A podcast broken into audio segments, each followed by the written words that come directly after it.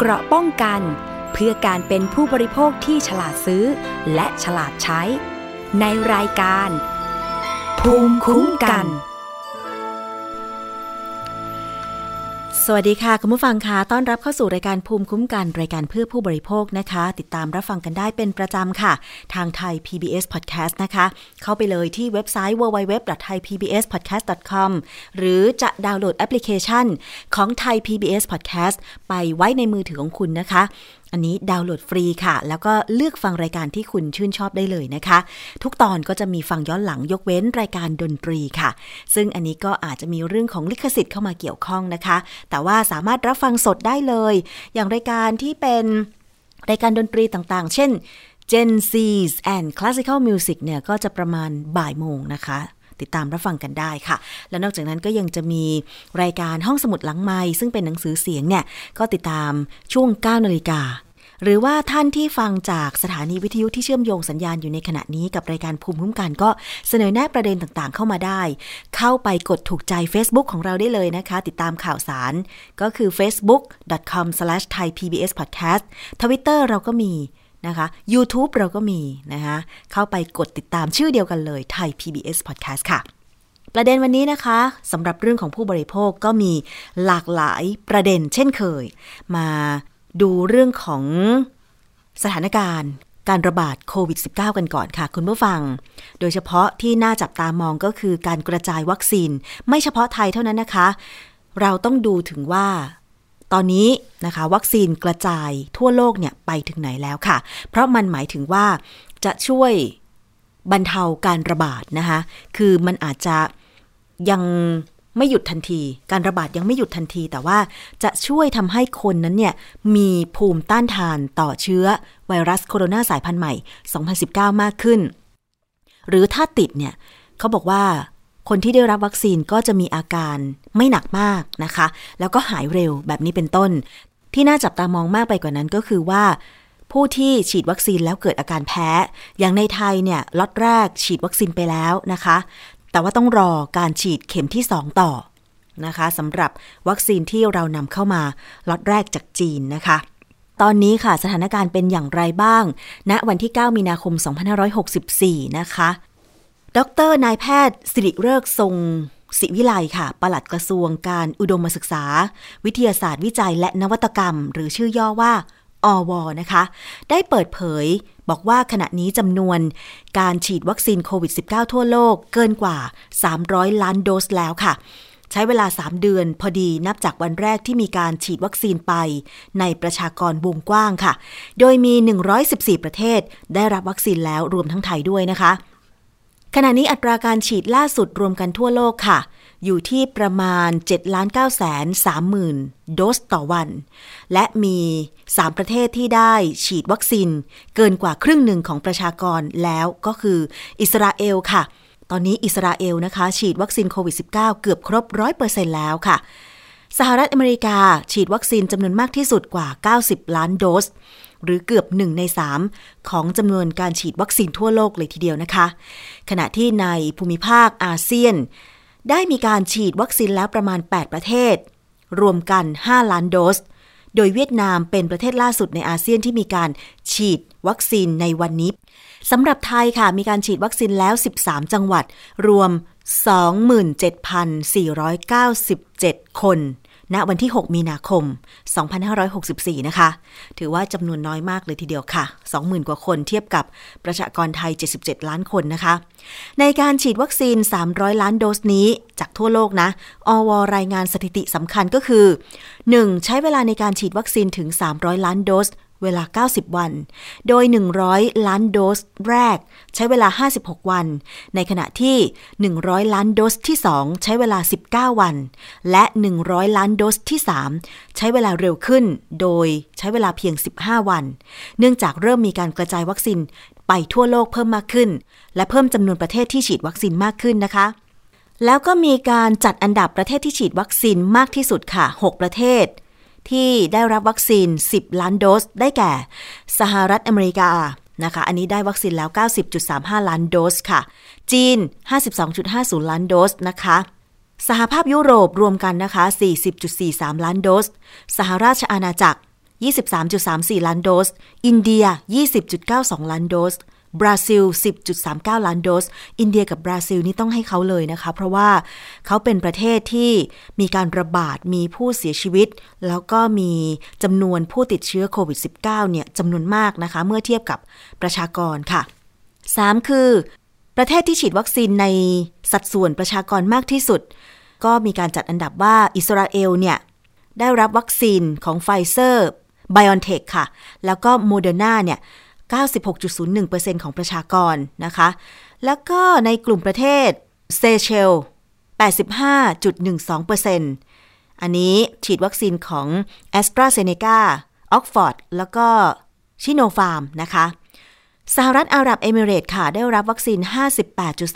58.36%ฉีดวัคซีนของ a s t r a z เซ e c a ออกฟอร์ดไฟเซอร์ BioNTech แล้วก็ชิโนฟาร์มรวมถึงอีกยี่ห้อหนึ่งนะคะ อันนี้ก็เป็นสถิติที่มีการรวบรวมค่ะ ซึ่งอาจจะมองแค่ไทยไม่ได้ เพราะว่าตอนนี้เนี่ยการเดินทางข้ามประเทศมันสะดวกง่ายดายนะคะ เพราะฉะนั้นการที่ประชากรทั่วโลกได้รับวัคซีนมากเท่าไหร่ มันหมายความว่าจะหยุดการแพร่ระบาดของเชื้อโควิด -19 ได้มากเท่านั้นค่ะคุณผู้ฟัง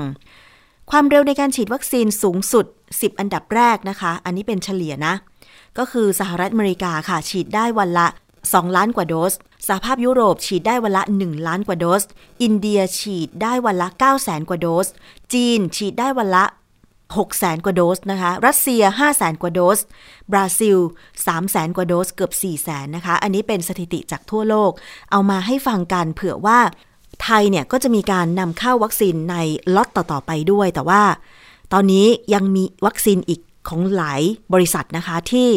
กำลังรอขึ้นทะเบียน และก็รอการอนุมัติจากสำนักงงานคณะกรรมการอาหารและยาอยู่นะคะ มาดูในอาเซียนกันบ้าง อันนี้ใกล้ๆใกล้ๆประเทศเราเลยนะคะ ตอนนี้ค่ะในภูมิภาคอาเซียนได้ฉีดวัคซีนแล้วนะคะ ประมาณ4ล้าน8แสนโดส ใน 8 ประเทศค่ะ สิงคโปร์ได้ไป 525,000 โดสนะคะ ในขณะที่ประชากรของสิงคโปร์เนี่ยน้อยมากเลย น้อยกว่าไทยเยอะเลยนะคะ อินโดนีเซียได้ไป4ล้าน20,000 โดส เมียนมาได้ไป1,400,000 โดสค่ะ กัมพูชาได้ไป 71,000 โดส มาเลเซียได้ไป127,000 โดสนะคะ ไทยได้ไป 27,000 โดส ฟิลิปปินส์ได้ไป 2,000 กว่าโดสเองนะคะ เวียดนามเพิ่งเริ่มฉีดนะคะ อันนี้ก็ยังไม่มีรายงานตัวเลขออกมาค่ะคุณผู้ฟัง ก็อัปเดตความคืบหน้ากันเพียงเท่านี้ก่อนก็แล้วกันนะคะ แต่ว่าก็ต้องกาดอย่าตกกันต่อไปค่ะสำหรับท่านที่ยังไม่ค่อยแน่ใจนะคะสำหรับประสิทธิภาพของวัคซีนก็ยังไม่ขอฉีด เพราะว่าตัวเองไม่มีความเสี่ยง เช่น ไม่ต้องออกจากบ้านแล้วทำงานอยู่ที่บ้านหรือเกษียณแล้ว แล้วก็ไม่มีความเสี่ยงในการไปที่ชุมนุมชนมากนักนะคะ ไม่ได้เดินทางข้ามจังหวัดแล้วอะไรอย่างเงี้ย อาจจะต้องรอกันต่อนะคะ เพราะว่าให้ผู้ที่มีความจำเป็นต้องได้รับวัคซีนก่อน ตามแผนของรัฐบาลนะคะ ก็คือผู้ที่ต้องทำงานด้านสาธารณสุข เป็นเจ้าหน้าที่สาธารณสุขด่านหน้าเขาบอกอย่างนั้นนะคะ โดยเฉพาะเจ้าหน้าที่ที่ต้องอยู่ในโรงพยาบาล สถานพยาบาล โรงพยาบาลสนาม ในพื้นที่ที่มีการระบาดหนักเช่นสมุทรสาครนะคะแล้วก็ ตามจังหวัดชายแดน เช่นอำเภอแม่สอดจังหวัดตากแบบนี้อันนี้ต้องให้เจ้าหน้าที่เหล่านี้ก่อนเลย เพราะว่าเขาเป็นคนที่เสียสละทำงานที่จะต้องเสี่ยงสัมผัสเชื้อโรคตลอดเวลานะคะ แผนต่อมาก็คือให้ผู้ที่เจ็บป่วยด้วยโรค เรื้อรัง เช่น เบาหวานนะคะ หัวใจหรือโรคปอดนะคะ แล้วก็โรคอื่นๆ ซึ่งเขามีภูมิต้านทานที่ไม่ค่อยสูง มีภูมิต้านทานต่ำเพราะฉะนั้นก็ ต้องสมควรได้รับก่อนนะคะ เอาละค่ะ อีกเรื่องหนึ่งนะคะเรามาดูกันการคุ้มครองผู้บริโภคค่ะสำนักงงานคณะกรรมการคุ้มครองผู้บริโภคหรือสคบมีพิธีเปิดสัมมนา บริการภาครัฐวิถีใหม่ แห่งการจดทะเบียนธุรกิจออนไลน์ จัดขึ้นเมื่อ 5 มีนาคมที่ผ่านมานะคะ มีนวัตกรรมใหม่ที่บอกว่าจะออกมาให้บริการ ก็คือการจดทะเบียนธุรกิจออนไลน์ค่ะคุณผู้ฟัง นายอนุชานาคาสายรัฐมนตรีประจำสำนักนายกรัฐมนตรีนะคะ ในฐานะที่กำกับดูแลสำนักงานคณะกรรมการคุ้มครองผู้บริโภคหรือสคบค่ะ ได้มอบหมายให้สคบเป็นหน่วยงานหลักนะคะ ในการวางแผนแล้วก็ขับเคลื่อน บริการของภาครัฐในการจดทะเบียนธุรกิจขายตรง และตลาดแบบตรงอย่างบูรณาการ ด้วยการออกแพลตฟอร์ม OCPB Connect นะคะ เป็นภาษาอังกฤษค่ะ OCPB Connect สู่การเชื่อมโยง Big Data ของประเทศนะคะ ได้มีการดำเนินโครงสร้างพัฒนา ระบบฐานข้อมูล ทะเบียนผู้ประกอบธุรกิจขายตรง และตลาดแบบตรง หรือ OCPB Direct ค่ะ เพื่อบริการให้ผู้บริโภคทุกกลุ่มเป้าหมาย โดยเฉพาะผู้ที่ต้องการจะเป็นผู้ประกอบธุรกิจขายตรง สามารถยื่นคำขอจดทะเบียนการประกอบธุรกิจขายตรง และตลาดแบบตรง รูปแบบออนไลน์ ทุกที่ทุกเวลา ไม่ต้องเดินทางไปยื่นเอกสาร ในการขอจดทะเบียนธุรกิจที่สคบเลยนะคะทำให้ลดค่าใช้จ่ายในการเดินทาง ลดการใช้เอกสาร ส่วนประชาชนก็สามารถตรวจสอบข้อมูลของสินค้าได้ รายชื่อผู้ประกอบการที่มีคุณภาพ เพื่อใช้ในการตัดสินใจ ในการซื้อสินค้าผ่านช่องทางออนไลน์อย่างสะดวกนะคะ ไปฟังรายละเอียดเพิ่มเติมนะคะ เกี่ยวกับเรื่องของการเปิดแพลตฟอร์ม การลงทะเบียนออนไลน์สำหรับผู้ ทำธุรกิจขายตรงและตลาดแบบตรงนะคะ ในแพลตฟอร์ม OCPB Connect ค่ะว่าตรงนี้มีรายละเอียดอย่างไร จากคุณอนุชานาคาสายค่ะมากนะครับนี่แต่เราจำต้องจำเป็นต้องมีการกำจัดคนที่ไม่ดีนะครับที่มาค้าขายทำให้ธุรกิจอ่าไม่สามารถสู่ความเชื่อถือของพี่น้องประชาชนห รือเชื่อถือของผู้บริโภคเป็นผลเสียโดยรวมกับการทำค้าขายธุรกิจออนไลน์นี่จำเป็นที่สำนักงานคุ้มครองผู้บริโภคเนี่ยจึงจำเป็นที่ต้องสร้างความสะดวกนะครับให้กับภาคธุรกิจในการที่จะจดทะเบียนเพื่อให้สังคมหรือผู้บริโภคเนี่ยได้ตรวจสอบได้โดยสะดวกนะครับจึงอ่ามีการจดทะเบียนออนไลน์ ซึ่งถือว่าเป็นการลดขั้นตอนนะครับลดรายจ่ายลดเวลานะครับที่จะต้องเดินทางานักงานคุ้มครองผู้บริโภคเพื่อทำการจดทะเบียนเพราะฉะนั้นสิ่งเหล่านี้มันจะเกิดประโยชน์กับสังคมยุคนี้ เพราะว่ายุคนี้เป็นยุคที่มีการค้าขายในระบบเศรษฐกิจออนไลน์สินค้าออนไลน์เนี่ยเป็นจำนวนมากนะครับมีธุรกิจขายตรงกันมากเนี่ยก็จะเกิดประโยชน์ในธุรกิจที่จะมาทำให้ภาคธุรกิจเองก็ดีเจริญเติบโตขึ้นเพราะว่าสังคมนะครับมีความเชื่อถือเชื่อมั่นในการค้าขายใน แล้วก็เป็นการคุ้มครองผู้บริโภคในการที่จะตรวจสอบหรือหาข้อมูลในการที่จะมากมีความมั่นใจในการจะใช้สอนเนี่ยจะทำให้ธุรกิจเติบโตซึ่เป็นธุรกิจที่เป็นเทรนด์ของโลกเป็นโลกยุคใหม่ที่เป็นการค้าที่วันนี้มือสั่นเขาเรียกว่าเป็นโอกาสหมดแรงการค้าขายยุคใหม่ตอนนะดิสื่อออนไลน์ ระบบตลาดของโลกใบนี้อยู่ในโทรศัพท์มือถือเพราะฉะนั้นเราก็ต้องช่วยกันควบคุมเพื่อที่จะให้พี่น้องประชาชนหรือคนไทยเนี่ยที่จะทำมาค้าขายเนี่ยได้มีโอกาสในการทำธุรกิจแบบนี้แล้วก็ทำให้สังคมมีความมั่นใจกับธุรกิจเนี่ยทำให้เกิดประโยชน์แล้วก็เกิดเขาเรียกว่างานของของสังคมที่จะมีตลาดของตัวเองมีธุรกิจของตัวเองถือว่าเป็นโอกาสของ พี่น้องประชาชนครับแล้วท่านจะมีมาตรการยังไงกับคนที่ทำไม่ถูกต้องในตลาดออนไลน์และไม่หลักการตรงนั้นตลาดเราก็ดำเนินการอย่างเต็มที่และเด็ดขาดเพราะปัจจุบันนี้เรามีระบบผมให้นโยบายไปนะครับท่านนายกเป็นบวกนะครับในสินค้าบริโภควันก่อนก็ได้พูดแม้กระทั่งเรื่องการเช่าที่ออกไปนะครับ ที่ที่ท่านนายกพยายามติดตามท่านนายกเป็นบวกครับในเรื่องของการค้าขายทางออนไลน์ท่านนายกเป็นบวก ผู้บริโภคเพราะฉะนั้นเนี่ยทางสำนักงานคุ้มครองผู้บริโภคเนี่ยจะพยายามพยายามดำเนินการอย่างเด็ดขาดและปัจจุบันเราก็ได้บูรณาการกันหลายหน่วยงานที่เขารับผิดชอบเป็นกฎหมายกฎหมายคือบางอย่างเนี่ยไม่ใช่ว่าสำนักงานคุ้มครองผู้บริโภคเนี่ยสามารถดำเนินการได้ด้วยด้วยด้วยสำนักงานเดียวนะครับบางครั้งเนี่ยมันต้องขึ้นอยู่กับกฎหมายที่คิดเป็นกฎหมายเฉพาะอย่างเช่นออยก็ดีมาตรฐานอุตสาหกรรมก็ดียันปัจจุบันนี้เราได้มีการประชุมและได้มีการบูรณาการร่วมกันในการที่จะจัดการกับผู้ที่ เขาเรียกว่ามิจฉาชีพหรือผู้ที่ประพฤติมิชอบมาเอารัดเอาเปรียบกับพี่น้องประชาชนใน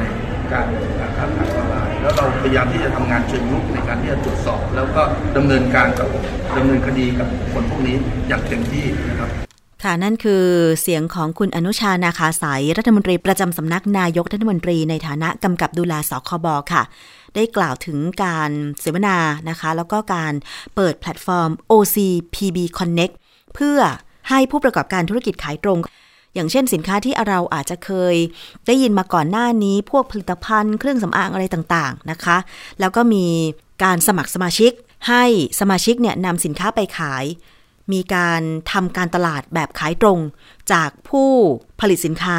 ตัวแทนขายแล้วก็ส่งตรงถึงผู้บริโภคนะคะ โดยที่ไม่มีหน้าร้านแต่ต้องมีตัวสินค้านะคะ แต่ว่าผู้ที่จะทำธุรกิจผลิตสินค้าแบบขายตรงเนี่ยก็ต้องไปขึ้นทะเบียนด้วย เพื่อที่จะกำกับดูแลไม่ให้มีการหลอกลวงผู้บริโภคนะคะ ระบบ OCPB Direct เนี่ยสามารถตรวจสอบข้อมูลของผู้ประกอบธุรกิจ ที่ได้รับการจดทะเบียนการประกอบธุรกิจขายตรงและตลาดแบบตรง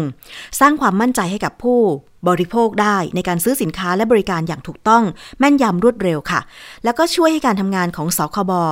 คล่องตัวขึ้น เป็นการปรับบทบาทของหน่วยงานภาครัฐสู่ การให้บริการแบบรัฐบาลดิจิทัลนะคะ ที่เน้นความสะดวกแก่ผู้ประกอบธุรกิจ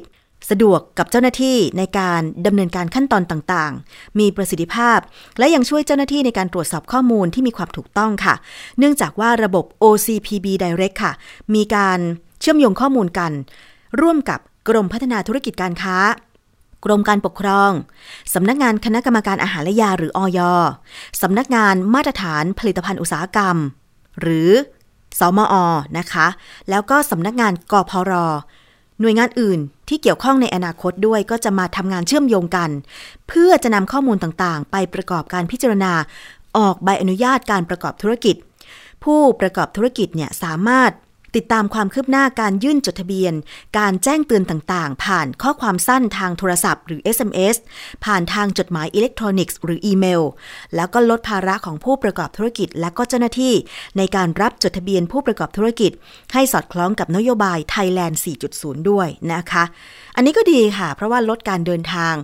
ทั้งค่าใช้จ่ายการเดินทาง การพบปะที่ลดช่องว่างระหว่างกันนะคะ ไม่ต้องเดินทางไปพบปะกัน แต่ว่าสามารถประกอบธุรกิจกันได้ แล้วถ้ายิ่งมีการเชื่อมโยงข้อมูล เช่น ผู้ประกอบธุรกิจเนี่ยอย่างน้อยๆนะ ต้องไปขึ้นทะเบียนใช่ไหมคะ กับกรมพัฒนาธุรกิจการค้ากระทรวงพาณิชย์ แต่ว่าพอเป็นธุรกิจขายตรงก็มาขึ้นทะเบียนกับสคบด้วย แบบเนี้ยต้องเดินทางไปถึง 2 หน่วยงาน แต่ถ้ามีการพัฒนาระบบที่ ขึ้นทะเบียนณจุดจุดเดียว แต่ว่าเชื่อมโยงข้อมูลไปถึงหน่วยงานซึ่งกันและกันเนี่ยนะคะ ก็ลดภาระเนาะเจ้าหน้าที่ของภาครัฐก็ดูข้อมูลออนไลน์ แล้วก็สามารถที่จะพิจารณาออกได้เลย ยกเว้นว่าการส่งสินค้าไปตรวจ อันนี้ก็อาจจะต้องส่งสินค้าตัวจริงนะคะ หรือมีเจ้าหน้าที่ ไปทำหน้าที่ตรวจสินค้าที่แหล่งการผลิตแบบนี้เป็นต้นใช่ไหมคะ อันนี้ก็ถือว่าลดขั้นตอนจริง ๆ ค่ะ ยังไงก็เดี๋ยวติดตามความคืบหน้านะคะว่า จะมีการพัฒนาระบบ OCPB Direct แบบเต็มระบบแล้วก็สามารถเปิดใช้ได้เมื่อไหร่อย่างไรนะคะ เดี๋ยวจะนำมารายงานให้ทราบกันต่อไป แต่ว่าก็ขอย้ำเตือนคุณผู้ฟังอีกครั้งหนึ่งนะคะสำหรับใครที่ถูกชักชวนให้ไปขายสินค้า นะคะ แบบระบบสมาชิกแบบขายตรง เพื่อป้องกันการถูกหลอกลวง เช่นข่าวที่ผ่านมานะคะ มีในทุนต่างชาติที่ไปเปิด ธุรกิจแล้วก็อ้างว่าเป็นการขายสินค้าตรง สมัครสมาชิก โดยคนสมัครเนี่ยต้องจ่ายเงิน มีการไปอบรมเรียบร้อย มีการทำแผนตลาดนะคะ แต่ปรากฏว่าท้ายที่สุดก็คือ บอกว่าคุณไม่ต้องเอาสินค้าไปขาย เดี๋ยวทางเราจะทำการตลาดให้ สุดท้ายไม่ใช่การขายตรง เพราะว่าไม่มีตัวสินค้า แต่กลับเป็นแชร์ลูกโซ่นะคะ อันนี้ก็ทำให้หลายคนโดนหลอกไปแล้วก็ไม่ได้เงินคืน เพราะฉะนั้นค่ะคุณผู้ฟัง การที่จะทำธุรกิจแบบขายตรงและต้องไปขึ้นทะเบียนเนี่ยนะคะ มีประกาศของคณะกรรมการขายตรงและตลาดแบบตรง ในเรื่องของหลักเกณฑ์และระยะเวลา การส่งรายงานการประกอบธุรกิจขายตรงต่อนายทะเบียนด้วยนะคะ อันนี้พุทธศักราช 2563 ค่ะ คือในประกาศเนี่ยอาศัยอำนาจตามความในมาตรา 13วงเล็บ 4 แห่งพระราชบัญญัติขายตรงและตลาดแบบตรง พุทธศักราช 2545 และมาตรา 26ทับ2แห่งพระราชบัญญัติขายตรงและตลาดแบบตรง พุทธศักราช 2545 นะคะ ซึ่งแก้ไขเพิ่มเติม โดยพระราชบัญญัติขายตรงและตลาดแบบตรงฉบับที่ 3 พุทธศักราช 2560 ค่ะ คณะกรรมการขายตรงและตลาดแบบตรงออกประกาศไว้ดังต่อไปนี้ ก็จะมีการกำหนดหลักเกณฑ์ต่างๆ ในการที่จะส่งรายงานการประกอบธุรกิจต่อนายทะเบียน อันเนี้ยเป็นเป็นกฎหมาย ที่ผู้ประกอบธุรกิจขายตรงจะต้องปฏิบัติตามนะคะ คุณผู้ฟัง คือในในเรื่องของความสับสนว่าแบบไหนนะคะเป็นตลาดแบบตรงแบบเป็นขายตรง แบบไหนเป็นแชร์ลูกโซ่นะคะ มีข้อแตกต่างกันค่ะคุณผู้ฟัง ปัจจุบันเนี่ยบริษัทขายตรงและตลาดแบบตรงเกิดขึ้นมากเลย สคบกำกับดูแล แล้วก็คอยที่จะ สรุปรายชื่อผู้ประกอบธุรกิจขายตรง แล้วก็นำไปอัปโหลดขึ้นไว้ในเว็บไซต์ของสคบอันนี้สามารถไปเช็คดูได้นะคะว่ามีบริษัทหรือธุรกิจขายตรง บริษัทไหนบ้าง ที่ได้จดทะเบียนไว้กับสคบและได้วางหลักประกันตามกฎกระทรวง การวางหลักประกันการประกอบธุรกิจขายตรง และตลาดแบบตรง พุทธศักราช 2561 บ้างนะคะ อันนี้ก็จะมีตัวเลขอัปเดต ในแต่ละช่วงเวลาด้วยค่ะคุณผู้ฟัง จะตั้งข้อสังเกต โดยที่ผู้บริโภคหรือผู้ที่จะไปสมัครเป็นตัวแทนขายสินค้ากับบริษัทขายตรงเนี่ยต้องตั้งข้อสังเกตค่ะ ว่ามีบางบริษัทเนี่ยเหลี่ยมจัดเลยนะคะแรก ๆ ก็เริ่มเปิดธุรกิจ รับจดทะเบียนดำเนินธุรกิจตามที่ให้แผนกับทางสคบไว้กำหนดอย่างถูกต้องทุกอย่างเลย เพื่อให้ได้ใบเบิกทาง นะคะคือยื่นจดทะเบียนไว้แบบไหน แผนการตลาดแบบไหนก็ประกอบธุรกิจแบบนั้นในระยะแรก แต่เมื่อดำเนินธุรกิจไปสักระยะหนึ่ง เมื่อไม่เป็นไปตามเป้าหมาย คือขายได้ไม่ดีมากนักเนี่ย ก็มักจะมีการใช้วิธีปรับเปลี่ยนแผนการตลาดใหม่ แต่ไม่ได้ยื่นขอเปลี่ยนแผนกับสคบ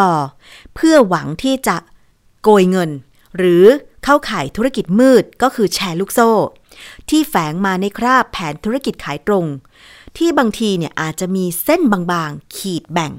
นะคะยากที่จะแยกออกนะคะ จึงขอนำหลักเกณฑ์ข้อสังเกตง่าย ๆ มาย้ำเตือนถึงพฤติกรรม ธุรกิจแชร์ลูกโซ่ ให้ผู้บริโภคได้ฉุกคิดก่อนที่จะควักเงินลงทุน และขอให้พึงคิดเสมอว่า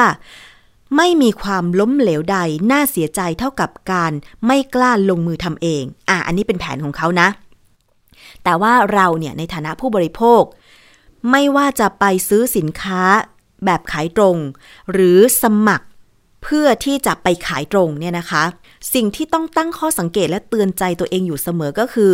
หยุดโลภไม่ติดบ่วงแชร์ลูกโซ่ สังเกตง่ายๆ 10 ประการนะคะหนึ่งก็คือ ให้ดูสถานที่ตั้งของสถานประกอบการเจ้าของธุรกิจ จะต้องเป็นอาคารที่มั่นคง ไม่ใช่บ้าน ไม่ใช่แฟลต คอนโดมิเนียม และเจ้าของธุรกิจต้องไม่มีประวัติการทุจริต หรือถูกฟ้องร้อง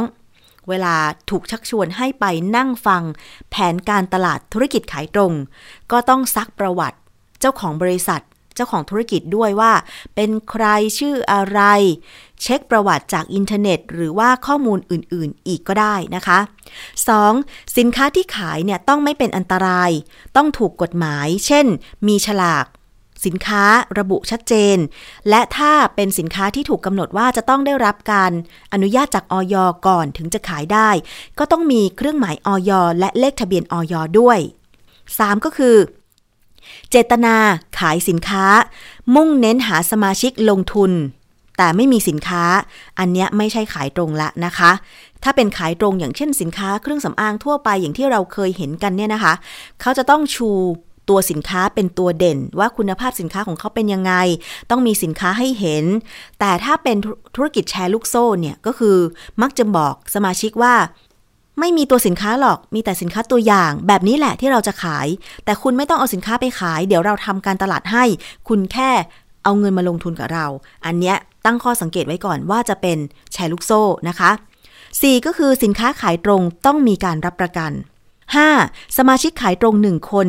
มี 1 รหัส หาก 1 คนมีเป็น 10 รหัส นั่นก็คือแชร์ลูกโซ่ค่ะคุณผู้ฟัง ค่าธรรมเนียมสูงให้สงสัยว่าเป็นการระดมทุนแบบแชร์ลูกโซ่ เออ อันเนี้ยมีเหมือนกันนะคะ จากข่าวที่ผ่านๆมาที่เคยนำเสนอไป บางบริษัทที่ถูกชักชวน ที่ชักชวนคนให้ไปนั่งฟังแผนการตลาดขายตรงเนี่ย ให้สมาชิกเนี่ยสมัคร นอกจากหลักหลายพันบาทแล้ว บางที่ก็สมัครเป็นหลักหมื่นก็มี อันนี้ให้ สังเกตไว้ก่อนว่าเป็นการระดมทุนแบบแชร์ลูกโซ่นะคะ 7 ก็คือแผนธุรกิจ การจ่ายผลตอบแทนไม่สูงจนมากเกินไป ไม่จ่ายผลตอบแทนเร็วและถี่ อันเนี้ยอาจจะเข้าขายแชร์ลูกโซ่ได้ เพราะว่าจูงใจให้คนนำเงินมาลงทุน ถ้าเป็นการขายสินค้าจริง ๆ เนี่ย เท่าที่ดิฉันเคยขายเครื่องสำอางแบบขายตรงมานะ ดิฉันเคยขายตั้งแต่สมัยเรียนแล้วค่ะ มีแคตตาล็อกสินค้า แล้วก็มี ตัวสินค้านะคะ แล้วถ้าเกิดว่ามีลูกค้าสั่งตามแคตตาล็อกเนี่ย เราก็ไปรับสินค้าที่ร้านค้าได้เลย เอาไปส่งให้ลูกค้าได้เลยกำไรจะได้ประมาณสัก 20-25%อันนี้กำไรนะ แต่ว่าเราต้องมีลูกค้าก่อน บางรายการอาจจะได้นี่แหละ 25%ไม่สูง แต่ถ้าเมื่อไหร่ก็ตามถูกชักชวนว่าเนี่ยเป็นแผนธุรกิจ คุณจะได้กำไรขั้นแรก 10 ขั้น 2 20 ขั้น 3 30 ขั้น 4 40 โอ้ ถ้ากำไร 40%นี่ก็คงไม่ต้องทำอาชีพอย่างอื่นแล้วเนาะ ไปลงทุนในธุรกิจนี้แบบเดิมดีกว่า อะไรอย่างเงี้ยนะคะ ตั้งข้อสังเกตไว้ก่อนว่า ธุรกิจขายตรงที่มีสินค้าเนี่ยกำไรต้องไม่สูงมากจนเกินไป คือมันเป็นไปตามกลไกการตลาดนะคะ คือขายสินค้าต้องได้กำไรแหละ มัน มันได้กำไรพออยู่ได้ แต่ไม่ใช่แบบได้กำไร 50%ได้กำไร5 500%อะไรอย่างเงี้ยไม่ใช่แน่นอนนะคะ ธุรกิจขายตรงแท้ๆ ต้องมีการฝึกอบรม เพิ่มพูนความรู้ให้กับสมาชิก การโฆษณาไม่เป็นเท็จ ไม่โอ้อวดเกินจริง ธุรกิจขายตรงที่ถูกต้องต้องจดทะเบียนกับสำนักงานคณะกรรมการคุ้มครองผู้บริโภคแล้วเท่านั้นนะคะ ไปเช็คประวัติได้ที่เว็บไซต์ของ สำนักงานคณะกรรมการคุ้มครองผู้บริโภคหรือสคบได้เลยนะคะ หรือจะโทรไปก็ได้ หมายเลขโทรศัพท์สคบ1166 ค่ะ คุณผู้ฟัง อันนี้เอามาย้ำเตือนกันอีกครั้งนะคะ แล้วถ้าต่อไปมีการเปิดระบบ OCPB Direct สำหรับตรวจสอบข้อมูลผู้ประกอบธุรกิจขายตรงได้ อันนี้ก็จะสะดวกยิ่งขึ้นนะคะ ข้อมูลจะเป็นปัจจุบันมากยิ่งขึ้นค่ะ อีกเรื่องหนึ่งนะคะ เราไปดูกันที่ เรื่องของสุขภาพค่ะ การดื่มเหล้าสูบบุหรี่ เราได้รับข้อมูลกันมาโดยตลอดว่ามันทำลายสุขภาพนะคะ แต่ว่าความพยายามของภาครัฐในการที่จะลดการสูบบุหรี่ ก็คือการปรับภาษีบุหรี่ ให้สูงยิ่งขึ้นนะคะ แล้วก็มีการออกกฎคุมเข้มการขายบุหรี่ด้วย ซึ่งการขายบุหรี่เนี่ยถ้าเป็นร้านสะดวกซื้อ ก็ขายเป็นซองๆ เป็นแพ็คๆเลย แต่ว่าปัจจุบันนี้มีผู้ค้าโดยเฉพาะหาบเร่แผงลอย มักจะเอาบุหรี่ ดึงมวลบุหรี่ออกมา จากซองใหญ่ ๆ ดิฉันไม่แน่ใจว่าตอนนี้มวลบุหรี่หนึ่งซองเนี่ยมีกี่มวลนะ แต่ว่าที่ขายปลีกเนี่ยก็คือ มวลบุหรี่ประมาณสักสี่มวลห้ามวลเอามาใส่ในซองพลาสติกใส ๆ แล้วก็แบ่งขายในราคาที่ถูกลง เพื่อให้คนที่มีกำลังซื้อน้อย ได้ซื้อบุหรี่สูบ ทีนี้ก็มีข้อเรียกร้องจากนักวิชาการ เรียกร้องให้ปรับโครงสร้างภาษีบุหรี่ใหม่ โดยให้ภาคประชาสังคมด้านสุขภาพเข้าไปมีส่วนร่วมด้วย พร้อมกับแนะนำให้กรมสรรพสามิตเร่งออกกฎคุมราคาขายปลีกขั้นต่ำไม่เปิดช่องให้บุหรี่ลดราคาทำให้ภาครัฐเสียหายนับหมื่นล้านนะคะ นายแพทย์หาไทยชิตานนท์ประธานสถาบันส่งเสริมสุขภาพไทยกล่าวว่า หลังจากกรมสรรพสามิตกำหนดอัตราภาษีบุหรี่ในปี 2560 เป็น 2 อัตรา คือบุหรี่ราคาไม่เกิน2ละ 60 บาท เสียภาษีร้อยละ 20 ส่วนบุหรี่ที่เกิน2ละ 60 บาท เสียภาษีร้อยละ 40 ส่งผลให้บุหรี่ไทยมีราคาสูงขึ้นและขายได้น้อยลง แต่บุหรี่ต่างประเทศราคาถูกลงและขายได้มากขึ้น ซึ่งองค์การอนามัยโลกเคยเสนอว่า การขึ้นราคาบุหรี่มีประสิทธิภาพสูง ช่วยลดความต้องการบริโภคยาสูบลงได้ โดยการเพิ่มราคาบุหรี่ร้อยละสิบจะลดความต้องการสูบบุหรี่ได้ร้อยละสี่ในประเทศที่มีรายได้สูง และประมาณร้อยละห้าในประเทศที่มีรายได้ต่ำและปานกลาง รองศาสตราจารย์ สุชาดาตั้งทางธรรม ผู้อำนวยการสถาบันส่งเสริมสุขภาพไทยก็ระบุว่า การปรับโครงสร้างภาษีสรรพสามิตกฎกระทรวงการพิจารณาและประกาศกำหนดราคาขายปลีกแนะนำปี 2560 ส่งผลให้ผู้นำเข้าบุหรี่บางราย ปรับลดราคาขายปลีกแนะนำลง เพื่อเสียภาษีในอัตราต่ำร้อยละ 20ทำให้ประชาชนเข้าถึงบุหรี่ นำเข้าเนี่ยได้ง่ายมากขึ้นกว่าเดิม ส่งผลเสียต่อสุขภาพของประชาชน อย่างเช่นบุหรี่นอกที่นำเข้า เดิมขายซองละ 70-72 บาท ก็ควรเสียภาษีที่ร้อยละ 40 ของราคาขายปลีกแนะนำไม่ใช่ปล่อยให้ราคาลดลงเหลือ 60 บาท ขณะที่บุหรี่ไทยมีราคาสูงขึ้น ด้วยเหตุนี้จึงมีการนำเข้าเพิ่มมากขึ้นนะคะ ดังนั้นกรมสรรพสามิตควรจัดทำเกณฑ์กำหนด ราคาขายปลีกแนะนำเป็นการเฉพาะกรณียาสูบ และใช้อัตราเดียว มีกลไกการตรวจสอบข้อมูลราคาขายปลีกแนะนำและกำหนดภาษีตามปริมาณคิดจากราคาขั้นต่ำของบุหรี่ต่อซองเป็นหลัก เพื่อป้องกันการเลี่ยงภาษีซึ่งมีข้อมูลตั้งแต่ปี 2560 ถึง 2563 รัฐมีรายได้ลดลงมากกว่า 10,000 ถึง 21,000 ล้านบาทต่อปี เมื่อเทียบกับช่วงก่อนของปี 2560 ค่ะคุณผู้ฟัง อันนี้ก็เป็นข้อเสนอแนะของนักวิชาการด้านสุขภาพนะคะ แล้วก็เผื่อว่าทางภาครัฐเนี่ยจะนำไปพิจารณา คือต้องยอมรับว่าผู้เจ็บป่วยด้วยการสูบบุหรี่ มันไม่เคยลดลงเลยนะคะ กลับมีเพิ่มมากขึ้น เพราะว่าผลกระทบกับร่างกายจากสารที่มีในบุหรี่มันมีมากเหลือเกิน ดิฉันเห็นคนรู้จักบางคนที่มีข่าวว่าเสียชีวิตด้วยมะเร็งปอดทั้งๆทที่ตัวเขาเอง ไม่ได้สูบบุหรี่ก็มี อันนี้คือสาเหตุอาจจะมาจากหลายสาเหตุนะ เพราะฉะนั้นเนี่ยเราไม่สามารถวางใจได้เลยว่า ถึงแม้เราจะไม่สูบบุหรี่ แต่เราจะไม่เป็นมะเร็งปอด เราอาจจะเป็นผู้สูบบุหรี่มือสองมือสามซึ่งก็เคยมีข้อมูลมาแล้วว่า คนในครอบครัวเดียวกัน ถ้ามีคนในครอบครัวสูบบุหรี่ แต่อีกคนเช่นลูกหรือเมียเนี่ยไม่สูบ ก็มีสิทธิ์ที่จะได้รับควันบุหรี่จากคนที่สูบ เช่น พ่อบ้านหรือคุณพ่อเนี่ยได้ด้วยนะคะ คนสูบมือสองเนี่ยสูดเข้าไปเต็มๆ แต่คนสูบบุหรี่ตัวจริงมือหนึ่งเนี่ยสูดควันเข้าไปแล้วพ่นออกมา แต่คนที่สูดมือสองมือสามสูดเข้าไป สูดแล้วสูดเลยไม่สามารถพ่นออกมาได้นะคะ คุณผู้ฟัง แล้วเคยนำเสนอหลายครั้งแล้วอะก็เอาข้อมูลมาฝากกันอีกครั้งหนึ่งว่า น่าจะพิจารณานะคะ อย่างไรในการจัดการกับการสูบบุหรี่ของคุณสำหรับคนที่ไม่สูบก็ดีอยู่แล้วนะคะ คุณผู้ฟัง เอาละค่ะ นี่คือช่วงเวลาของรายการภูมิคุ้มกันรายการเพื่อผู้บริโภคนะคะ ซึ่งสามารถติดตามรับฟังผ่านเว็บไซต์ แล้วก็แอปพลิเคชันรวมถึงสถานีวิทยุที่กำลังเชื่อมโยงสัญญาณอยู่ในขณะนี้นะคะ มีข้อเสนอแนะ ข้อแนะนำต่างๆ ก็สามารถ แนะนำกันเข้ามาได้ทาง facebook.com/thaipbspodcast นะคะ มาดูเรื่องของอาหารกระป๋องกันบ้างค่ะ คุณผู้ฟัง ใครชอบกินทูน่ากระป๋องกันบ้าง ดิฉันเป็นคนหนึ่งนะคะที่ก็กินบ้างพอสมควรนะคะ ทูน่ากระป๋องเนี่ยมีหลายแบบนะ ทูน่าในน้ำมัน ทูน่าในน้ำแร่ ส่วนมากถ้าจะซื้อทูน่าไป ยำเนี่ยก็จะต้องใช้เป็นทูน่าในน้ำแร่ใช่ไหมคะ แต่ว่าถ้าเป็นเอาไปทำอย่างอื่น เช่น มีทูน่าผัดกระเพราด้วยนะ อันนี้ก็ใช้ทูน่าในน้ำมันได้ ทีนี้มาดูข้อมูลจาก Greenpeace ค่ะ มีการเผยข้อมูลเกี่ยวกับอาหารกระป๋อง ทูน่ากระป๋องของประเทศไทยนะคะ มีการระบุว่าข้อมูลของประเทศไทยเนี่ยประเทศไทยเป็นผู้ส่งออกปลาทูน่ากระป๋องอันดับหนึ่งของโลก ครองส่วนแบ่งการตลาดโลกกว่า 29%ในปี 2562 ค่ะคุณผู้ฟัง มีการเปรียบเทียบข้อมูลกับประเทศอื่นนะคะ อย่างมอริเชียสเนี่ย ส่งออกทูน่ากระป๋อง 3.2%อินโดนีเซีย 5.5%ปาปัวนิวกินี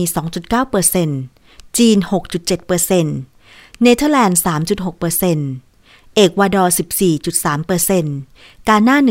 1.9% เวียดนาม 3.4%สเปน 7.7%อิตาลี 2.6%ฟิลิปปินส์ 4.3%เซเชลส์ 3.1%ไทยเนี่ยส่งออกทูน่ากระป๋องมากที่สุดเลย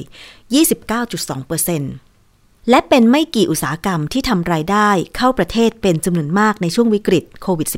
-19 จากข้อได้เปรียบด้านเทคโนโลยีการแปลรูป และการขนส่งสินค้าในประเทศไทย ทูน่ากระป๋องก็มีให้เลือกซื้อหลายยี่ห้อ และส่วนมากก็มาจากบริษัทเดียวกับที่ส่งออกไปทั่วโลก แต่ภายใต้ทูน่ากระป๋องที่เรากิน มีเรื่องใหญ่ที่ซ่อนอยู่มากกว่าแค่ข้อความบนฉลาก ถ้าจะซื้อทูน่าสักกระป๋องคุณจะเลือกแบรนด์ไหน แบบไหน ราคาอย่างไรอ่าคุณผู้ฟัง มันมีข้อมูลที่น่าสนใจการเปรียบเทียบราคา มีการเผยผล ของแต่ละแบรนด์ของทูน่าว่ามีคุณภาพหรือราคาเป็นอย่างไรอะอันนี้ที่จะเอ่ยถึงเป็นการข้อมูลนะคะ เป็นข้อมูลที่เขารวบรวมมาค่ะ คุณผู้ฟังไม่ได้เป็นการโฆษณาแต่อย่างใดนะคะ มีหลายยี่ห้อมาก ว่าแต่ละยี่ห้อเนี่ยมีความเสี่ยงต่อการทั้งละเมิดลิขสิทธิ์และคุณภาพของสินค้าอย่างไร เช่น ยี่ห้อแรกค่ะ ยี่ห้อแรกเนี่ย คุณลองไปคลิกที่เว็บของเออ Greenpeace ดูนะคะ คือดิฉันจะไม่บอกชื่อยี่ห้อก็แล้วกัน แต่ว่าที่ดิฉันคลิกมายี่ห้อแรกเนี่ย เป็นหนึ่งใน 9 ยี่ห้อของไทย ที่ส่งออกทูน่าไปทั่วโลก มีการจัดอันดับความยั่งยืนของผลิตภัณฑ์ปลาทูน่ากระป๋องปี 2563 โดย Greenpeace เอเชียตะวันออกเฉียงใต้ น่าตกใจที่มียี่ห้อไทยเพียงยี่ห้อเดียวที่สอบผ่าน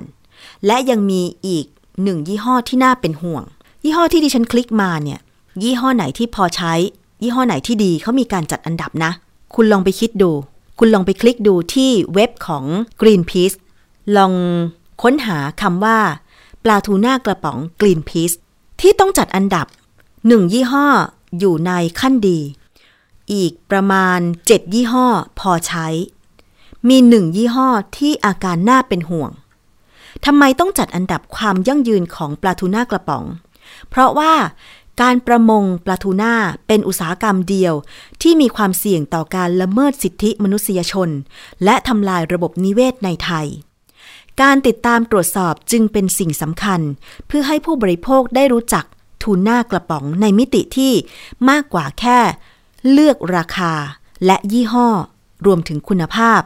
เพราะว่า กว่าจะผลิตทูน่ากระป๋องได้ ต้องมีการจับปลาทูน่าในทะเล แล้วก็ขนถ่ายสินค้ารวมถึงแปลรูปในโรงงานและจัดจำหน่ายในร้านค้า ทุก 2 ปีค่ะ กลุ่ม Greenpeace จะมีการตรวจสอบและจัดอันดับความมั่นคงของแบรนด์ปลาทูน่ากระป๋อง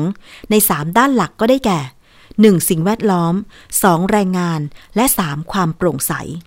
ซึ่งก็มีหลักเกณฑ์ การประเมินคุณภาพของปลาทูน่ากระป๋องยี่ห้อต่างๆ ด้านสิ่งแวดล้อมก็จะดูจากเครื่องมือการจับปลา และพันธุ์ของปลาทูน่าที่ใช้ คุณลองไปดูนะคะว่าปลาทูน่าที่จัดอยู่ในขั้นดี เป็นยี่ห้อของไทยเนี่ยที่ผ่านเกณฑ์การประเมินทั้ง ด้านสิ่งแวดล้อม ด้านแรงงานและความโปร่งใสคือยี่ห้ออะไร เราจะได้มีข้อมูลเพื่อสนับสนุน ปลาทูน่ายี่ห้อนั้น เพราะว่าเขามีการจัดการที่ดีกับทั้งระบบสิ่งแวดล้อม คือไม่ทำลายสิ่งแวดล้อม ที่ดีจัดการด้านสิ่งแวดล้อม และแรงงานที่ดีก็คือไม่ใช้แรงงานแบบ ผิดกฎหมาย แล้วก็จัดการด้านความโปร่งใสในการบริหารงาน คุณลองไปดูนะคะอะอันนี้ดิฉันไม่บอกชื่อยี่ห้อ แต่ว่าเป็นข้อมูลที่น่าสนใจมาก โดยเฉพาะเรื่องของการทำประมง ก่อนหน้านี้เราเคยมีข้อมูลว่าถ้าทำประมงแบบ ใช้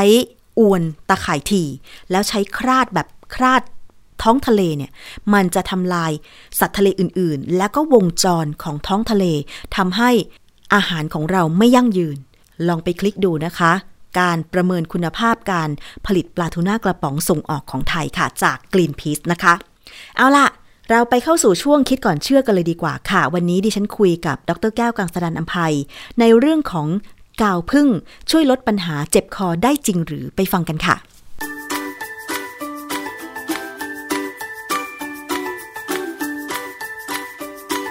ช่วงคิดก่อนเชื่อ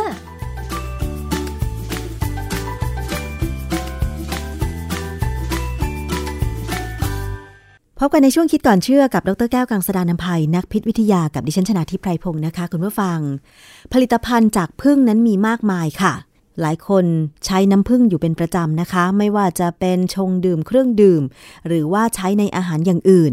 แต่ว่าผลิตภัณฑ์จากพึ่งนั้นเนี่ยก็ยังมีอีกหลายอย่างนะคะ มาดูซิว่ามันคืออะไรบ้าง แล้วก็มันมีประโยชน์ หรือว่ามีข้อควรระวังในการใช้อย่างไร คุณผู้ฟังเคย ได้ยินคำว่า propolis หรือเปล่า อันนี้ก็คือเป็นผลิตภัณฑ์จากพึ่งเหมือนกัน แต่ว่าจะเป็นส่วนไหนและปัจจุบันนี้เขานำส่วนนี้มาใช้ประโยชน์อะไร และมีงานวิจัยอะไร ที่เปิดเผยข้อมูลเรื่องนี้บ้างนะคะ มาฟังจากดรแก้วค่ะ อาจารย์คะ เรื่องของ propolis หรือแปลเป็นไทยก็คือกาวพึ่งใช่ไหมคะ อันเนี้ยมันเป็นส่วนไหนของพึ่งแล้วใช้ทำอะไรคะอาจารย์ มันเป็นน้ำยาที่พึ่งเขาใช้อุดรัง คือรังเขาเนี่ยบางทีมันจะมีช่องมีอะไรนะนะเขาจะทำทำกาวไปอุดเองนะฮะยิ่งถ้าเราไปดูรังพึ่งที่เป็นพึ่งเลี้ยงอะนะพึ่งที่เขาเขาทำรังให้มันแล้วเพียงแต่ว่าพึ่งมาอยู่เนี่ย แบบนั้นอาจารย์จะมองเห็นน้ำกาวพึ่งเนี่ยไหลออกมา ตามจุดที่เป็นช่องว่างเนี่ยเขาจะอุดไว้หมดพึ่งงานเนี่ยเขาจะไปเก็บเอาพวกยางไม้ต่างๆหลายๆอย่างเนี่ยนะมาผสมกับ พวกน้ำลายเขามันจะมีเอนไซม์แล้วก็อาจจะมีเกสรนู่นเกสรนี่ผสมกันเข้าไป หลายๆอย่างเนี่ย แล้วก็ทำออกมามันจะเป็นยางเหนียวๆคล้ายๆกาวค่ะแล้วก็อาชีอุดตรงนู้นอุดตรงนี้ทำให้เพื่อให้รังเนี่ยหรือทางเข้ารังเนี่ยมันพอเหมาะกับตัวพึ่งไม่ใหญ่เกินไปนะกาวพึ่งเนี่ยค่ะ ส่วนมากมันมีสีอะไรคะอาจารย์ เป็นสีน้ำตาลเข้มๆนะบางทีก็เกือบดำก็มี แสดงว่าคือมันเป็นยางไม้ สีใกล้เคียงกับตัวน้ำพึ่งเลยเหรอคะอาจารย์เออประมาณนั้นนะฮะมันเป็นสีของยางไม้แต่มันอืมธรรมดายางไม้ก็จะเป็นสีแบบน้ำตาลอยู่แล้วนะฮะ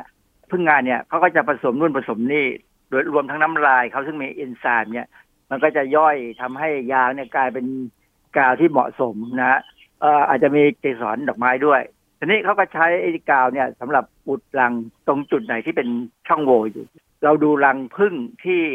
เขาจะทำเป็นพึ่งเลี้ยงเนี่ยที่เป็นไม้เนี่ยนะฮะที่เขาใช้ยกขึ้นมายกขึ้นมาเนี่ยที่เขามีกล่องแล้วพึ่งก็เข้าไปบินเข้าไป แล้วเวลาเขาจะเก็บรังพึ่งหรือเก็บน้ำพึ่งเนี่ยเขาดึงรังมาเป็นแผ่นๆออกมาเนี่ย จะมีกาวยาอยู่ตามจุดต่างๆของแผ่นไม้เลยนะฮะค่ะพึ่งเขาจะอุดเอง เพราะฉะนั้นเอ่อเวลาเขาเก็บรังพึ่งมาบีบน้ำพึ่งแล้วเนี่ย อีกส่วนหนึ่งที่เขาจะขูดออกมาก็คือกาวพึ่งเนี่ยเอามาใช้ทำประโยชน์ ซึ่งกาวพึ่งนี่มีคุณสมบัติทางยานะฮะอืมเออทีนี้ ความที่มันเป็นทางยาเนี่ย จากวรรณคดีของเรื่องราชาธิราชหรือแม้กระทั่ง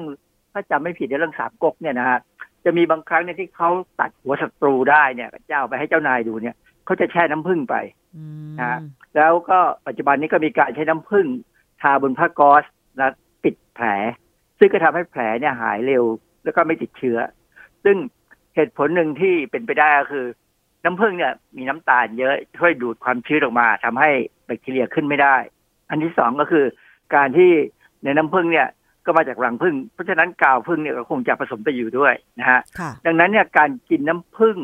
จึงเป็นการที่เราก็ได้สารที่อาจจะช่วยฆ่าเชื้อในปากในอะไรได้บ้างพอสมควรนะฮะแล้วก็เขาก็โฆษณาเยอะนะว่าน้ำผึ้งมีคุณสมบัติในการเพิ่มภูมิต้านทานอะไรก็ตามเนี่ยนะซึ่งก็ต้องฟังหูไว้หูบ้างอะนะฮะไม่ต้องไปถึงกับเชื่ออะไรมากนัก แต่ว่าก็มีการเอาโอโพลิสเนี่ยมาทำเป็น ยาสำหรับพ่นคอ ซึ่งถามว่าได้ผลไหมสำหรับผมเนี่ยได้ผลนะ เวลาคันคอเจ็บคอสุดๆแล้วเนี่ยแพ้มากๆเนี่ยไม่รู้จะทำไงก็ต้องใช้นะฮะแล้วมีอยู่ครั้งหนึ่ง เคยเอาสารเนี่ยไปถวายพระ พระท่านบอกอ๋ออันนี้ดี ท่านบอกวันนี้อันนี้ดีได้เรื่องดีนะผมก็ว่า เออ ถ้าพระท่านพูดอย่างนี้ท่านคงไม่โกหกเราก็ใช้ได้นะฮะค่ะ อาจารย์แต่ส่วนมากภูมิปัญญาโบราณเนี่ยนะคะ มีการใช้น้ำผึ้งกันเยอะมากเลย คุณสมบัติของน้ำผึ้งกับกาวผึ้งเนี่ยมันเหมือนกันไหมเพราะว่าเวลาผึ้งไปดูดน้ำหวานจากเกสรดอกไม้ใช่ไหมคะ แล้วมันจะได้กาวผึ้งมาจากไหน มันติดมาจากเกสรดอกไม้หรือว่ามันไปเอาจากส่วนอื่นของต้นไม้คะอาจารย์เขาไปเอามาจากยางไงยางไม้ต่างๆนะฮะคือพึ่งงานเนี่ยบาง เขาเขาจะมีความรู้เองอะรู้คือเขาจะมีความสำนึกในลักษณะที่ต้องดูแลรังเขาให้มันแข็งแรงอะนะเพราะฉะนั้นบางตัวก็จะไปเอาน้ำผึ้งบางตัวก็จะไปเอายางไม้มาแล้วก็ทำเป็นกาวผึ้งนะฮะอืมแล้วแต่ว่ารังเนี่ยต้องการให้ทำอะไรนะฮะพึ่งงานบางตัวก็ทำหน้าที่กระพือปีกอยู่ในรังเพื่อระบายความร้อนอะไรอย่างเงี้ยนะถ้าเราไปดูสารคดีเกี่ยวกับพึ่งงานเนี่ยจะเห็นว่าโอ้ยพึ่งงานนี่ทำงานเก่งมากนะค่ะฮะอาจารย์เพราะฉะนั้นยางไม้กับ น้ำหวานจากเกสรดอกไม้มันมีคุณสมบัติเหมือนกันเหรอคะอาจารย์ ไม่เหมือนกันหรอก เพราะว่ายางนี่มันไม่ได้มีน้ำตาล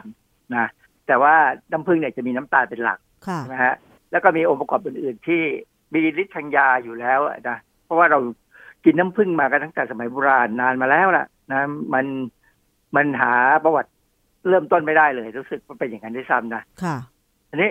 การที่คนโบราณอย่างเช่นคนจีนหรือคนอินเดียเนี่ยเขารู้เรื่องเกี่ยวกับน้ำผึ้งเนี่ย ก็เลยส่งผลมาถึงปัจจุบันนี้ที่ว่า คนก็พยายามศึกษาว่าส่วนไหนบ้างของผึ้งที่จะเอามาใช้ประโยชน์ได้นะฮะอย่างกรณีเรื่องของ propolis เนี่ยมีอันหนึ่งที่น่าสนใจมากๆอยู่ตอนนี้ก็คือว่า มีงานวิจัยเรื่อง propolis and its potential against SARS-CoV-2 infection mechanisms and COVID-19 disease ค่ะก็คือมีคนสนใจแล้วว่าไอ้ propolis เนี่ยมันฆ่าเชื้อราแบคทีเรียได้รวมทั้งไวรัสด้วยนะอืม เขาก็เลยเอามาทดลองเกี่ยวกับว่ามันมีผลต้านเชื้อ SARS-CoV-2ที่ทำให้เกิดโควิด -19 ไหม ซึ่งก็งานวิจัยเรื่องเนี้ยตีพิมพ์ในวารสาร Biomedicine and Pharmacotherapy ปี 2020 บอกเลยว่า Propolis เนี่ยยับยั้งที่ระบบที่จะทำให้ไวรัสเข้าไปในเซลล์ คือไวรัสเนี่ยเวลาจะเข้าเซลล์เนี่ยเขาต้องไปที่ receptor หรือตัวรับใช่ไหมคือ ACE2 ที่เราเคยพูดถึงค่ะ ACE2 เนี่ยจริงๆแล้วเป็นเอนไซม์ เป็นโปรตีนที่เป็นเอนไซม์ที่ทำหน้าที่เกี่ยวกับความดันโลหิตของเราค่ะนะมันอยู่ที่เซลล์ของเราจะคอยช่วยปรับปรุงความดันโลหิตของเรา ไม่ให้ไม่ให้มันเปลี่ยนไปมากนัก แต่ว่ามันก็กลายไปเป็นประตูให้โควิด -19 เนี่ยมันสามารถจะเข้าไปได้ค่ะและอีกตัวหนึ่งก็คือ TMP RSS2 ซึ่งอันนี้เป็นเอนไซม์อีกตัวหนึ่งที่ทำหน้าที่ร่วมกับ ACE2 นะฮะนอกจากนี้เนี่ยเจ้าโพโพลิสก็ไป ยับยั้งกระบวนการที่พอถ้าสมมติว่าไวรัสเข้าไปในเซลล์ได้ ก็ไปยับยั้งกระบวนการที่จะทำให้ไวรัสเนี่ยคือเข้าไปเจริญในเซลล์ก็เหมือนกับว่าเป็นการยับยั้งไม่ให้ไวรัสเนี่ยไปกระตุ้นไอกระบวนการสร้างระบบภูมิต้านทานให้มากเกินไป เราจะสังเกตว่าอย่างผู้ว่าสมุทรสาครเนี่ย ท่านมีอาการหนักของโควิด -19 เพราะว่า ภูมิต้านทานท่านทำงานมากเกินไปอืมจนปอดมีปัญหาค่ะยังโชคดีที่ท่าน ตอนนี้ฟื้นตัวแล้วอะไรอย่างเงี้ยนะค่ะดังนั้นเนี่ย ก็กำลังศึกษาอยู่ว่าโพโพลิสจะช่วยได้ดีขนาดไหน ซึ่งเป็นเรื่องที่น่าสนใจว่างานวิจัยพวกเนี้ยเขากำลังทำอยู่นะฮะค่ะอีกอันหนึ่งที่น่าสนใจคือบทความเรื่อง historical and modern research on propolis and its application in wound healing and other fields of medicine and contribution by Polish studies อันนี้เป็นงานวิจัยของชาวโปแลนด์นะคือ Polish people เป็นเป็นบทความที่ทำเกี่ยวกับประวัติการวิจัย คือภูมิปัญญาของคนโปแลนด์นะฮะตีพิมพ์ในวารสารชื่อ Journal of Ethnopharmacology ปี 2020 เขาให้ข้อมูลเกี่ยวกับการใช้เจ้าโพลิสเนี่ย ในรูปของออยเมนต์ออยเมนต์ก็คือเป็นคล้ายๆขี้ผึ้งอืนะฮะมคือเอามาผสมกับ เบสคือเป็นตัวตัวที่จะใช้ทำให้เป็นรูปของนึกออกหรือไม่ให้เวลามันเราบีบเป็นแข็งๆหน่อย เป็นเจลคล้ายๆเจลเออเป็นเจลคล้ายๆเจลเนี่ยเขาเรียกออยเมนต์เนี่ยนะฮะค่ะเป็นออกเป็นน้ำมันน้ำมันอะเขาบอกว่าไอ้เจ้าโพลิสเนี่ยพอเขาไปทำเป็นออยเมนต์แล้วเนี่ย มันช่วยทำให้แผลเนี่ยหายเร็วอืมแล้วก็ลดการเกิดแผลเป็น อันนี้เป็นภูมิปัญญาของชาวโปแลนด์ซึ่งความจริงก็ภูมิปัญญาของยุโรปเอเชีย ก็คงเหมือนกัน เพราะว่าพึ่งเนี่ยมีทั่วโลก ใช่ไหมฮะใช่ แล้วก็พึ่งนี่ก็ช่วยผสมเกสรช่วยอะไร เป็นพึ่งนี่เป็นสัตว์ที่มีประโยชน์มากกว่าโทษนะอือฮึเราไม่ไปยุ่งกับเขาเขาก็เขาก็ไม่มาต่อยเรา ยกเว้นคนที่เคยโดนพึ่งต่อยเขาอาจจะไม่คิดแบบนี้นะอาจารย์เออถ้าคุณโดนพึ่งต่อยนี่มันต้องมีสาเหตุแล้วล่ะว่าอยู่ๆพึ่งทำไมถึงมาต่อยนะฮะแล้วคนบางคนเนี่ยถูกพึ่งต่อยแล้วแพ้ถึงตายโอ้นั่นสิอาจารย์ แล้วเพราะฉะนั้นเนี่ยถ้าไปกินผลิตภัณฑ์จากพึ่งแล้วแพ้เนี่ยมันจะเป็นยังไงอาจารย์ มีสิทธิ์ตายได้โอ้เพราะฉะนั้นคนที่จะใช้โพ p ลิสหรือรวมถึงนมพึ่งรวมถึงอื่นๆเนี่ยนะก่อนอื่นเนี่ยต้องคุยกับหมอก่อน จริง ๆ แล้วต้องถามตัวเองก่อนว่าทำไมถึงจะกินผลิตภัณฑ์พวกนี้อืมนะฮะอยู่ๆเราไปซื้อมากินนี่แม้กระทั่งอย่างนมพึ่งเนี่ยอยู่ๆไปซื้อมากินเพราะเอาเป็นนมพึ่งมันมันนมพึ่งนี่ก็สำหรับที่พึ่งเขาจะให้กับพึ่งที่จะเป็นราชินี เรากินยังไงเราก็ไม่ใช่ราชินี ไม่มีทางนะฮะอาจารย์คนเข้าใจว่านมพึ่งเหมือนกับนมวัวหรือเปล่าอาจารย์ คนละเรื่องเลย แต่ว่าเป็นอาหารสำหรับที่เขาจะคือเป็นอาหารที่มีมีฮอร์โมนมีอะไรพิเศษที่จะทำให้ให้ให้ตัวอ่อนเนี่ย ไม่ได้เป็นพึ่งงานหรือไม่ได้เป็นพึ่งตัวผู้แต่จะกลายเป็นพึ่งราชินีโดยเฉพาะเลยนะค่ะบางคนจะกินนมผึ้งแล้วแพ้ หรือแม้กระทั่ง propolis เหมือนกัน ก็อาจจะแพ้เนื่องจากว่าใน propolis จะมีเกสรดอกไม้มีนู่นมีนี่นะฮะค่ะ กาวผึ้งเนี่ยงานหลักของเขาที่เราเอามาใช้เป็นยาเนี่ยอยู่ในช่องปากอ๋อนะมีงานวิจัยบางชิ้น ที่บอกว่าคนบางคนเนี่ยเขามีปัญหาช่องปากมีติดเชื้อมีอะไรเนี่ยพ่นด้วย propolis เนี่ยก็รักษาช่องปากได้คือมันฆ่าเชื้อได้นะฮะอืมก็เหมือนอย่างที่ว่าเวลาเราเจ็บคอเนี่ยไม่ว่าเจ็บคอด้วยแบคทีเรีย หรือไวรัสเนี่ย มันก็ช่วย ลดอาการได้ดีพอสมควรเนี่ยนะแล้วต้องเอามาทำอะไรก่อนหรือเปล่า ถึงจะเอากาวพึ่งมาใช้งานได้ เช่นเอาไปสกัดหรือไปทำกระบวนการใดถึงเอามาใช้ได้อาจารย์ ไม่ใช่อเขาต้ยู่งสกัดๆไม่ใช่อยู่ๆไปครับเอารังพึ่งมาแล้วก็ไปขูดขูดขูดเอากาวพึ่งมาใช้เลย อย่างนี้ได้ไหมสมัยโบราณคงทำได้นะใช้เป็นกาวพึ่งโดยตรงเลยมาทำเนี่ยนะมันก็คงจะเหนียวเหนียวๆอะนะคงพอใช้ได้แหละนะแต่ว่าปัจจุบันเนี่ยการที่เขาสกัดออกมาเนี่ยพอมาสกัดแล้วเนี่ยก็ผสม สารที่มีตัวอื่นเข้าไปด้วยนะอืมสารช่วยทำให้มันกระจายตัวดีสารสารช่วยให้มันแบบซึมได้ดีเนี่ยอือฮึมันก็เลยทำให้คุณสมบัติของเขาเนี่ยดีขึ้นนะฮะอืมก็มันก็แลกมากับราคาที่เพิ่มขึ้นอือฮึคือถ้าเราไปเอากาวพึ่งแท้ๆมาใช้เนี่ยก็คงไม่เท่าไหร่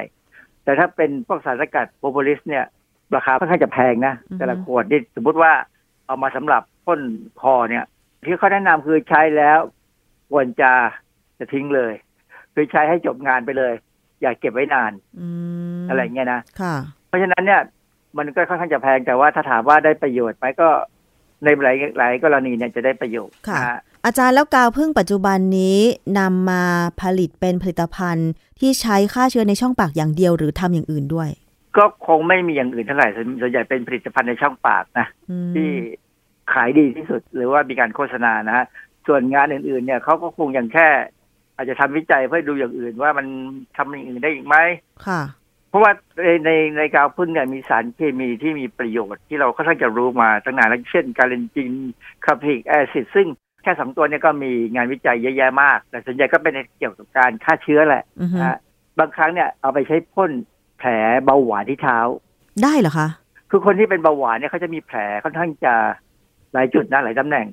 ที่เท้าเนี่ยบางครั้งอะอย่างเช่น หลังเท้าเนี่ย เขาจะคันค่ะคันไปจนเกาเกาจะเป็นแผลนะฮะ เพราะฉะนั้นก็จะใช้โพรโพลิสเนี่ยพ่น ซึ่งความที่มันมีฤทธิ์ฆ่าเชื้อ มันก็ช่วยทำให้แผลได้หายได้ค่ะนะฮะ ใช้สำหรับแผลโรคเริมที่อวัยวะเพศอืมคนบางคนเนี่ยติดเชื้อโรคเริมนะฮะ บางคนเป็นเริมที่อวัยวะเพศ มันก็เป็นพวกไวรัสนั่นแหละนะเขาก็ใช้โพรโพลิสเนี่ยพ่นเพื่อลดความเจ็บปวดอาการอักเสบต่างๆ มีศักยภาพสูง แล้วตอนนี้ก็คนเริ่มเอามาทำเป็นผลิตภัณฑ์เสริมอาหารพอสมควรอืมอย่างที่บอกแล้วไงว่า จะเป็นยาหรือผลิตภัณฑ์เสริมอาหาร หรือจะทำอะไรก็ตามเนี่ยนะต้องถามตัวเองก่อนว่าใครแนะนำให้ทำถ้าไม่ใช่หมอเนี่ยลำบากนะค่ะแล้วถ้าใช้เนี่ยเริ่มใช้เนี่ยต้องสังเกตอาการเลยว่าเราแพ้ไหมค่ะ อาจารย์คนที่แพ้น้ำผึ้งหรืออย่างอื่นของผึ้งเนี่ยมีสิทธิ์ที่จะแพ้กาวผึ้งไหมถึงแม้ว่าจะสกัดแพ้ได้แล้ว แพ้ได้หมดนะฮะ คนที่กินนมผึ้งแล้วตายที่ออสเตรเลียออสเตรเลียเนี่ยเป็นประเทศที่ส่งออกผลิตภัณฑ์ผึ้งเยอะมากค่ะก็คนในออสเตรเลียเองอะก็ตายด้วยเอ่อผลิตภัณฑ์จากผึ้ง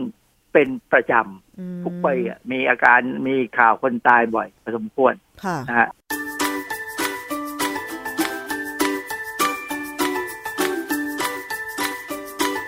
ช่วงคิดก่อนเชื่อ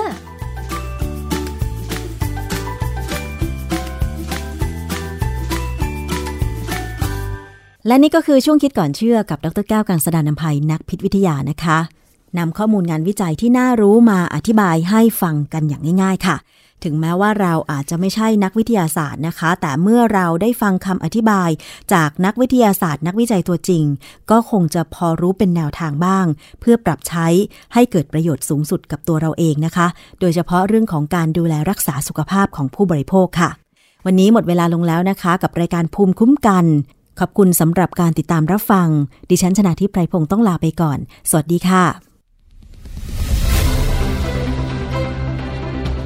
ติดตามรายการได้ที่ www.thaipbspodcast.com แอปพลิเคชัน Thai PBS Podcast หรือฟังผ่านแอปพลิเคชัน Podcast ของ iOS Google Podcast Android Podbean SoundCloud และ Spotify ติดตามความเคลื่อนไหวของรายการและแสดงความคิดเห็น โดยกดถูกใจที่ facebook.com/thaipbspodcast